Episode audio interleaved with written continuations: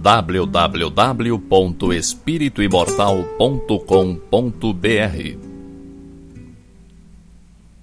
Cinco minutos de Espiritismo visando a reflexão.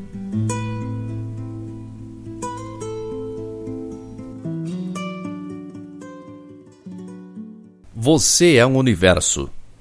A sua realidade é só sua, de mais ninguém. Quando você anda por uma rua movimentada, no meio de um monte de gente, você não se confunde com a multidão. Intimamente você sabe que você é você e os outros são os outros. No entanto, cada uma dessas pessoas por quem você passa, cada mulher ou homem por quem você cruza pela rua, é também um universo. Se você observar cada rosto, sério ou sorridente, cada semblante, distraído ou preocupado, você pode fazer um esforço de imaginação, um exercício de empatia e se colocar no lugar dessa pessoa. Ela também tem todo um mundo dentro de si. Um mundo de desejos e descontentamentos, um mundo complexo como o seu. Ninguém sabe nada de você.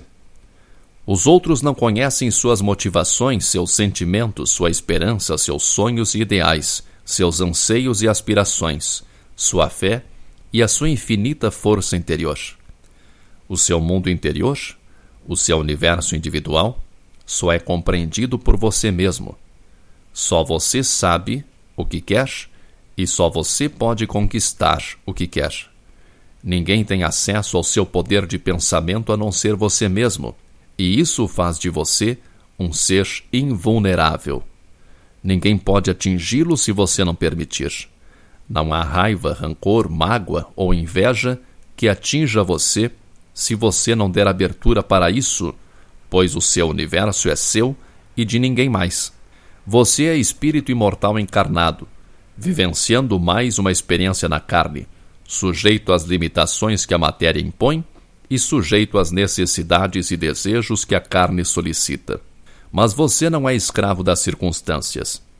Você tem plena liberdade dentro de seu universo individual para escolher o que convém e o que não convém para a concretização da reforma íntima que você se propôs a realizar. Se cada um de nós é um universo, e se somos tão fechados e invioláveis, o que nos une? Que força irresistível é essa que nos liga uns aos outros? Deus. Deus nos une. Deus nos faz perceber intimamente que o outro é uma outra versão de nós mesmos. O outro é você num contexto diferente. Você vive mergulhado em Deus. Deus se manifesta através de você. Por isso, todo mal é ilusão. O mal é transitório como a ignorância, pois se confunde com ela. O mal é a não manifestação de Deus.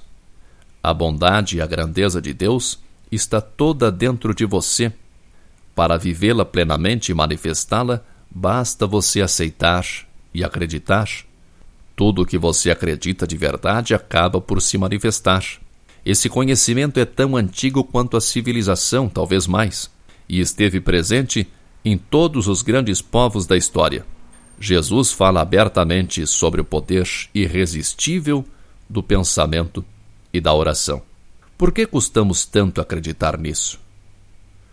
Porque para aprender a dominar o pensamento é preciso persistência, vontade férrea. Não podemos esquecer que estamos na matéria e algumas situações necessitam tempo para se manifestarem.